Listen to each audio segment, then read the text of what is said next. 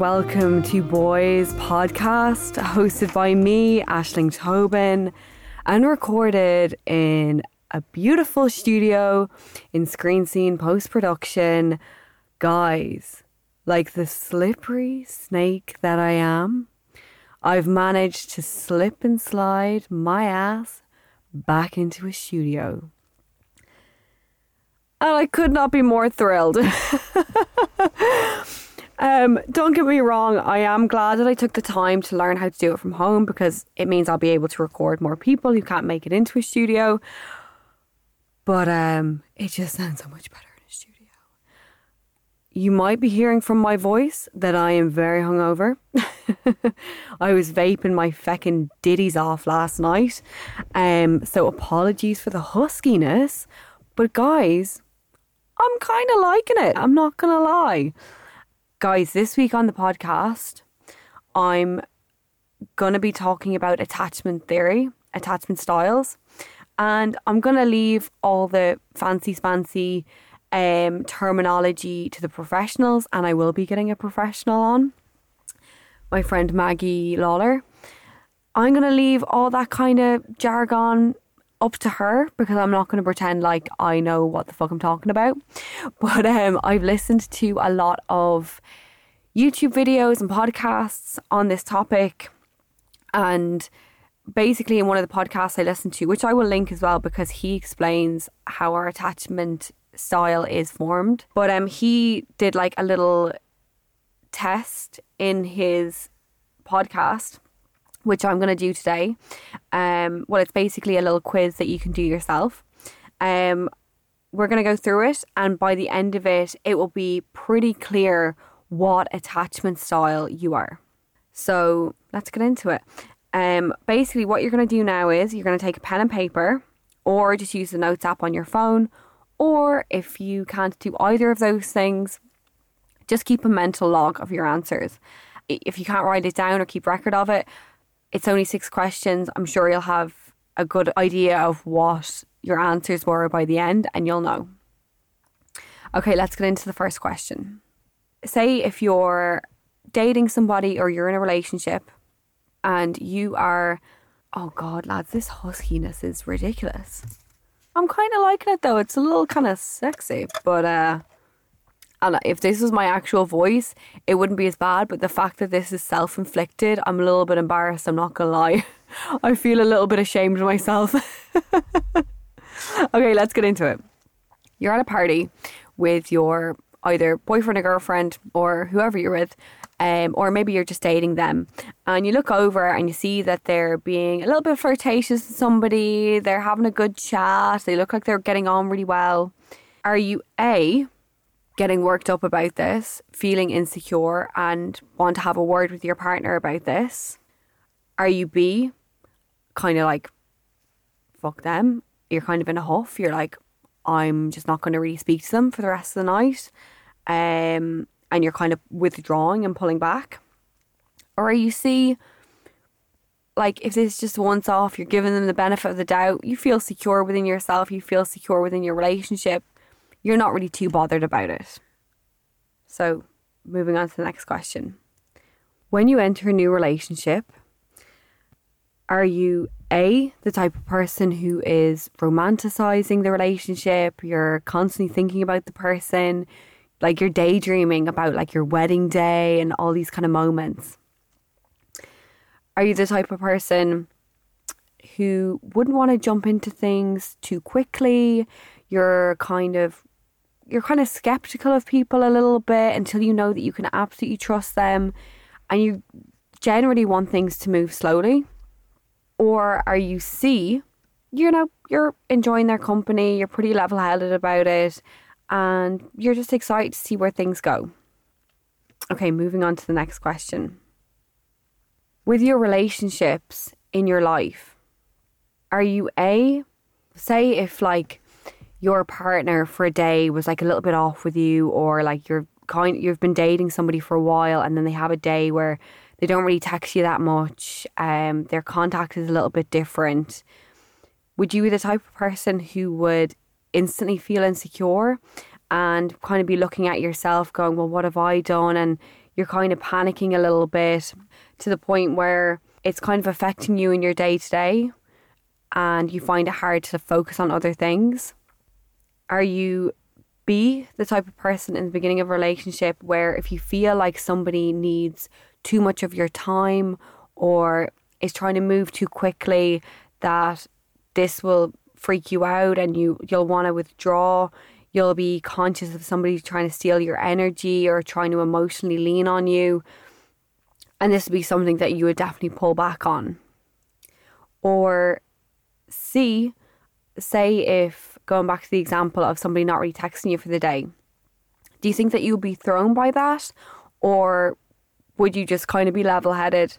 And unless there's definite concrete proof that somebody's not into you anymore, like you're not going to be jumping the gun. Like you wouldn't be quick to come to conclusions. And also, you wouldn't straight away look internally. You wouldn't think that it was anything you did unless, you know, you had actually done something.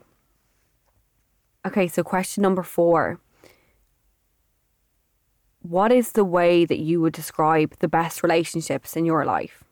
Are they A, relationships where you feel safe, the other person makes you feel safe and secure?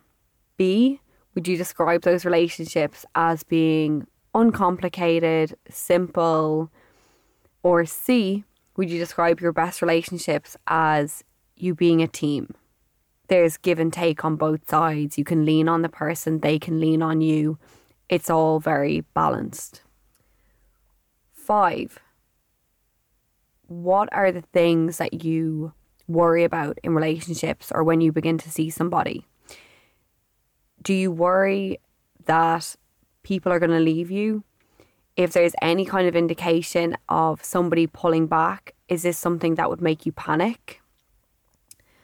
Or B, would you say your biggest worry is somebody leaning on you too much or just needing too much of your energy or you'd be worried that somebody would rely on you emotionally? Is that something that you would worry about? And if there's any indication of it, would this be something that you would withdraw from? Or C, would you say that you have no worries in relationships unless there's reason to worry? Okay, so the sixth question. If you have a disagreement with a partner, maybe it's not even a relationship or it's somebody you're seeing, it's somebody you're close with anyway. Are you A, nervous to bring the topic up? you know, you're kind of worried, you're afraid of having the argument, like what the outcome of that might be. You're afraid that it might affect how they view you. You're afraid that maybe they'll leave you after the argument. Or B, if you have a disagreement, would you just want to brush it under the rug, not really speak about it, not put much focus on it? It's fine, you just want to move forward. Or C, would you feel comfortable sitting down with a partner and bringing it up and listening to their side and also voicing your own? You're very level about it. Well, the four attachment styles are anxious, avoidant, secure, and fearful avoidant. So, anxious and avoidant both are like 20% of the population each. Secure is 50% and fearful avoidant is 2%, and fearful avoidant is not included in the quiz. We've just used the predominant ones. And basically, your attachment style is formed when you are literally a little baby. It is influenced by how your primary caregiver soothes and meets your needs. Because as a baby, you can't really do anything for yourself. You rely on your primary caregiver to wash you, feed you, dress you, and how they interact with you and how they soothe you and regulate your emotional state is what forms your understanding of other people in the world, basically. And it forms your understanding of how your needs are going to be met and what you need to do to get them met. So in the quiz, I'll just tell you what the quiz ones were. So A was anxious, B was avoidant, and C was secure. So if you're C, you can get the hell out of here. because, funnily enough, anxious and avoidant are polar opposites, but they tend to gravitate towards each other because they mirror each other's understandings of the world and how people are going to interact with them. And secure people generally won't end up with avoidant or anxious because they won't mirror their understanding of how their emotional needs should be met and they're secure. So when they're not being met, they will have the kahunas basically and have that security within themselves to say, oh, this isn't for me. I need to go and find somebody who can do those things. They will gravitate towards other secure people.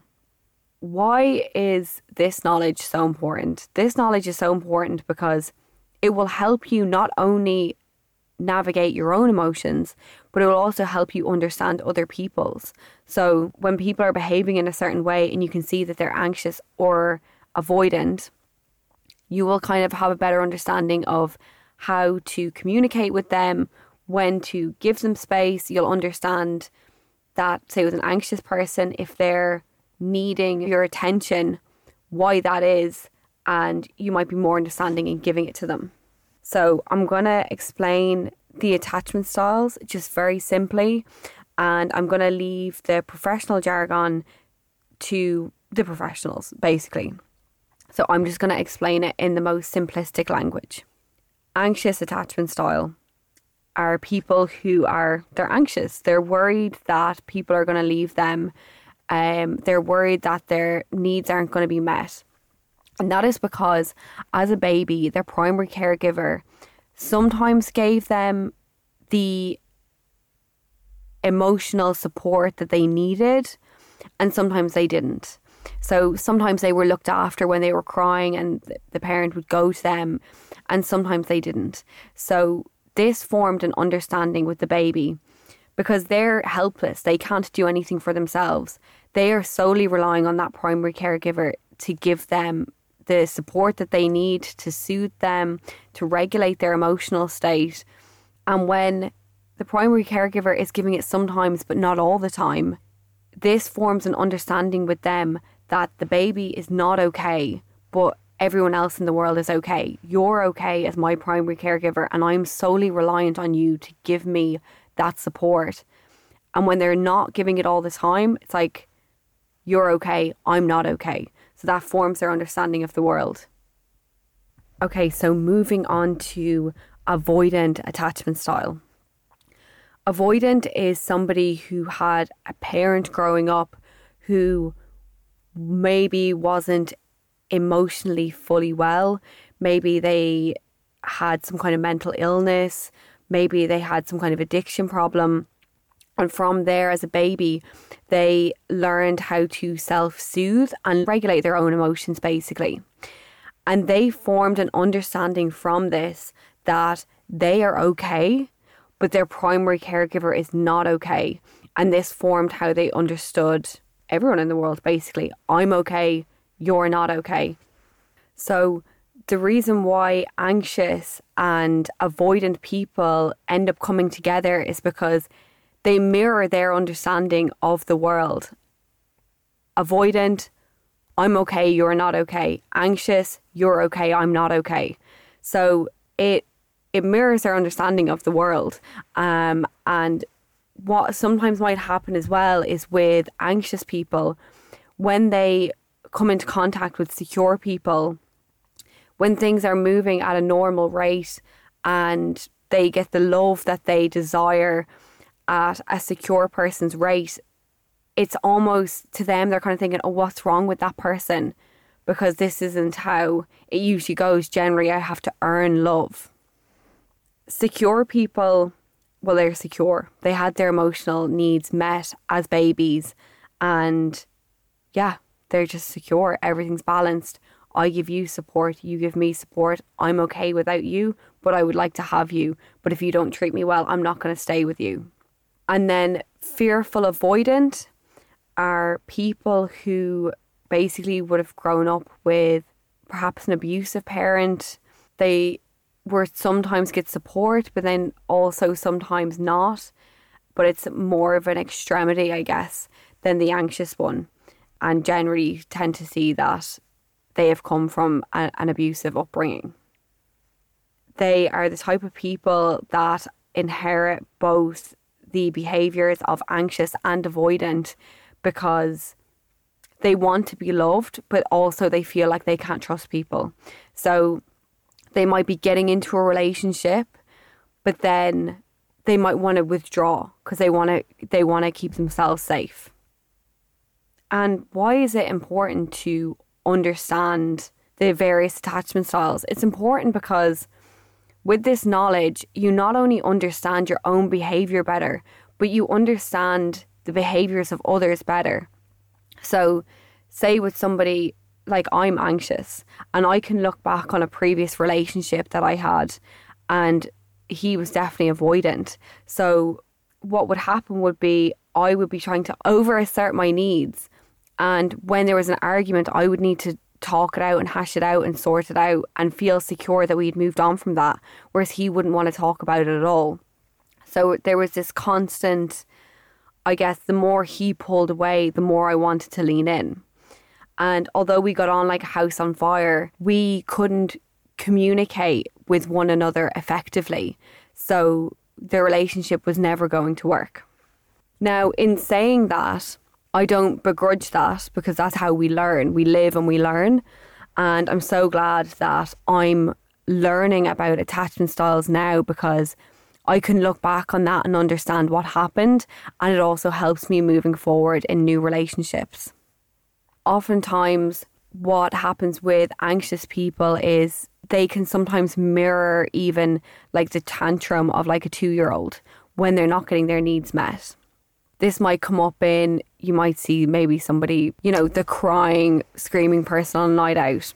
But there was actually an experiment done called the still face experiment. And basically, they got a primary caregiver to hold a straight face in front of their infant when they were looking for attention. So the infant would start off by like pulling a funny face, um, trying to do something to make the primary caregiver laugh. Then when that wouldn't work, they'd be making funny sounds. Then when that wouldn't work, they would be then throwing a tantrum. And this kind of gives an example of how anxious people form that attachment style because they learn that they have to do an array of things to get somebody's attention. And that attention and that soothing isn't going to be easily given. It's something that they have to fight for and it's not going to be easily given.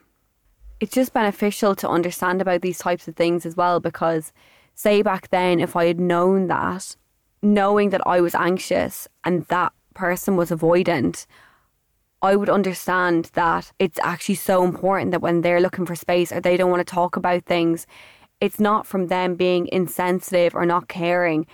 It's actually got nothing got to do with you. It's more about them and how they protect their own energy and emotional state. So while you're saying, oh my God, I need to talk about this or I need blah, blah, blah, that's your attachment style and that's personal to you and that's your own insecurities. But them pulling away that's kind of coming from their own insecurities and their way of protecting themselves. So it's with that understanding that you can just have healthier and better relationships for sure. Okay, guys, as I said, I just wanted to keep it as simple as possible. I'm going to leave the professional jargon and explanations to the professionals. So I will be linking useful links in this podcast, the YouTube video I referred to, and also the podcast as well. And I'll be getting my friend Maggie on, and she will be able to explain attachment theory a lot better than me and also how they relate to one another and how these attachment styles show up in each other's lives and what that relationship looks like. But for now, I'm going to finish on a quote, guys. Your past may be behind you, but it is also beneath you. So use it as a foundation to build a stronger future. And I just thought that was very relevant to what we're talking about today. Uh, definitely very relevant for me. I'm so glad that I have done so much work on myself over the past few years for sure in my mental health.